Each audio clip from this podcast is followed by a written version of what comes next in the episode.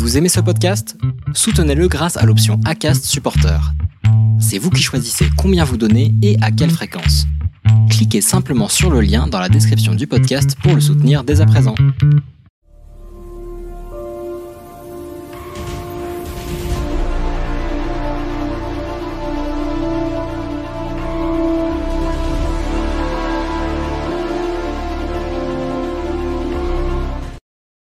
Bonjour à tous et bienvenue dans ce nouvel épisode. Aujourd'hui, je vous raconte une histoire, une légende qui peut être à la fois celte et à la fois martiale. Et après tout, les deux cultures se ressemblent énormément sur certains points. Je vais vous raconter l'histoire du guerrier qui s'ignorait. Je vous emmène donc tout de suite dans mon univers, là où la frontière entre la culture celtique et les arts martiaux est quasi imperceptible. Était un bûcheron celte d'un clan vénète, dans le sud du Morbihan actuel. Chaque jour, il coupait du bois pour le chauffage, mais également pour diverses constructions. Il connaissait très bien la forêt, où trouver le type de tronc en fonction des besoins du jour, mais aussi où étaient situées les tanières des animaux dangereux afin d'éviter de mauvaises rencontres. Il n'avait jamais vraiment appris à se battre. Bien que cela était un jeu courant et fort amusant pour les enfants celtes, il n'avait pas, contrairement à certains de ses amis, eu l'envie ou la chance de devenir guerrier. Il faut dire que le jeune homme n'était pas très doué en lutte et ne s'était jamais illustré, que ce soit par la force ou l'habileté, bien au contraire. Son destin fut tout autre. Dès qu'il eut l'âge et la vigueur suffisante, son père le confia à son oncle pour apprendre le métier de bûcheron. En effet, son oncle, voyant son âge avancé, n'arrivait plus à couper la quantité d'arbres suffisante aux besoins du clan. Voyant l'hiver approcher et n'ayant que des filles, il se mit d'accord avec le père de Kerian pour le prendre sous son aile. Ainsi, quand l'oncle rejoignit Avalon, le royaume des morts, Kerian avait suffisamment appris pour prendre la relève. Il avait trouvé sa place dans le clan. Il avait fondé une famille et faisait de son mieux pour apporter ce dont avait besoin sa famille et son clan.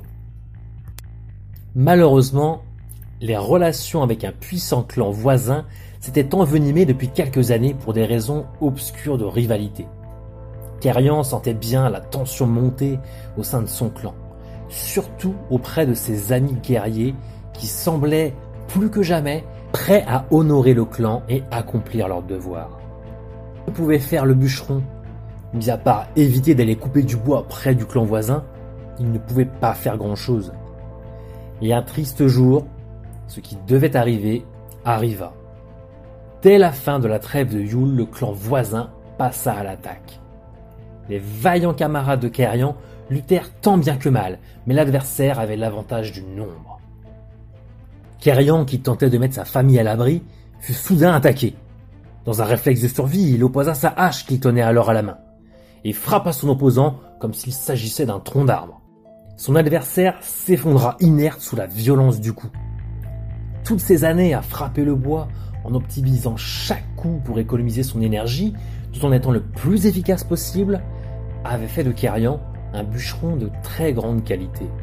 Il se dit alors j'ai eu de la chance de parvenir à me défendre, mais je ne connais personne dans tout le clan capable de donner des coups de hache comme moi. Durant des années, le bûcheron avait entraîné son corps et son esprit au dur labeur, sans se douter que sa hache pourrait un jour être une arme.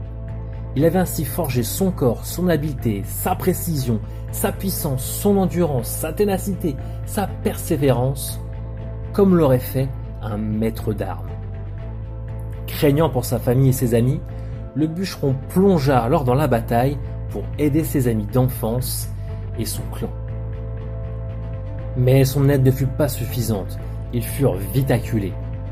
C'est alors que lui vint une idée.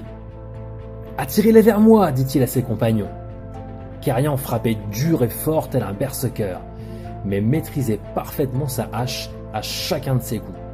N'ayant pas appris à parer ou esquiver, ses amis le protégeaient tant que possible, conscient que chaque fois qu'il pourrait frapper de la sorte, l'ennemi perdrait soit un homme, soit de la détermination. La bataille s'enfonça peu à peu dans la forêt. Kerian et ses amis approchèrent non sans mal d'une grotte que le bûcheron prenait habituellement toujours soin d'éviter. Malheureusement, pour arriver jusqu'ici, plusieurs compagnons avaient péri. Soudain, Kerian cria à ses compagnons Montez en indiquant un petit chemin tortueux permettant de surplomber la grotte. Kerian et ses camarades n'étaient alors plus que quelques-uns, face à une dizaine d'opposants. Le bûcheron jeta sa hache vers ses adversaires les plus proches, pour permettre à ses amis de tourner les talons et de suivre son instruction. Chacun d'eux savait qu'en forêt, Kerian était dans son élément et qu'il fallait suivre ses instructions. Et maintenant interrogea furieux l'un des amis du bûcheron, regrettant de lui avoir fait confiance. Soyez patients, les amis. Les dieux Luc et Cernunos vont certainement nous envoyer un allié puissant. Tapez du pied pour qu'ils entendent notre appel.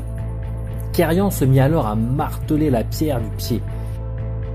La plupart de ses compagnons en firent autant, ne sachant trop que penser de leur ami. Mais il n'y avait bien que les dieux pouvant les sortir d'un tel guépier. Leur martèlement résonnait dans la caverne sur laquelle ils étaient perchés. Ajouté aux cris de leurs poursuivants, cela créait un véritable brouhaha. Pourtant, tout ce bruit fut bientôt couvert par un rugissement effroyable. Les guerriers venaient de réveiller le maître des lieux, et il était furieux. Le silence s'imposa soudain. Trop tard. Kérian invita ses compagnons à se faire discrets. Ils s'imbriquèrent tout contre la roche. Certains de leurs assaillants fuirent, le plus proche semblait pétrifié en regardant vers l'intérieur de la caverne, alors que des pas lourds se firent entendre. Soudain, deux autres jetèrent leurs lances. Carion et ses amis eurent un mouvement d'esquive avant de réaliser qu'ils n'étaient pas la cible. Les pas lourds s'accélérèrent et un ours immense prit en chasse les lanceurs, bousculant au passage le guerrier pétrifié qui s'envola à plusieurs mètres et retomba inerte comme une poupée désarticulée. L'ours rattrapa rapidement un premier homme et le mit en pièces avant de poursuivre le reste de la troupe. Dès que Kerian estima que lui et ses amis étaient hors de danger, ils descendirent de leur perchoir et rentrèrent au village, prenant bien soin de faire un large détour pour ne pas rencontrer l'ours. Arrivés au village, ils purent constater que celui-ci avait retrouvé un semblant de calme. La plupart des adversaires les avaient poursuivis dans les bois. Les autres avaient été repoussés. Les survivants prenaient maintenant soin des blessés et des dépouilles des hommes tombés au combat. Il n'y eut pas d'autre assaut du clan rival qui avait envoyé ses meilleurs guerriers. Lorsqu'ils récupérèrent les dépouilles de leurs hommes tombés au combat et qu'ils virent les terribles blessures qu'avait infligées l'ours, ils prirent peur et ne cherchèrent plus jamais querelle. Et pour cause, ils crurent que Kerian avait un lien particulier avec l'ours et qu'il était donc bien trop dangereux d'attaquer à nouveau. Le bûcheron reprit son travail, heureux d'avoir pu préserver sa famille et son clan. Ceux qui étaient tombés s'étaient battus vaillamment et avaient certainement gagné leur place à Avalon. Il prit néanmoins bien soin d'éviter le territoire de l'ours pendant longtemps. Kerian devint une véritable légende. Certains dirent que c'est l'esprit de la forêt qui l'aurait guidé ce jour-là. D'autres dirent que chaque homme est un guerrier qui sommeille et qui se réveillera lorsqu'il devra affronter son destin. Pour ma part, je vous invite simplement à faire preuve de sang-froid et de donner le meilleur de vous-même en toutes circonstances. J'espère que cette histoire vous a plu. N'hésitez pas, si vous voulez en découvrir plus, à aller regarder les différents liens en description. Vous retrouverez le blog avec plus de 150 articles, mais aussi des liens vers mes livres si vous voulez vous faire plaisir pour les fêtes de Noël ou même à n'importe quel autre moment. N'hésitez pas à me laisser un commentaire bah, sur la chaîne YouTube ou sur le blog, à mettre un like si vous avez aimé cette vidéo, vous abonner si vous le souhaitez. Et moi, je vous dis à la prochaine. En attendant, portez-vous bien et Kenavo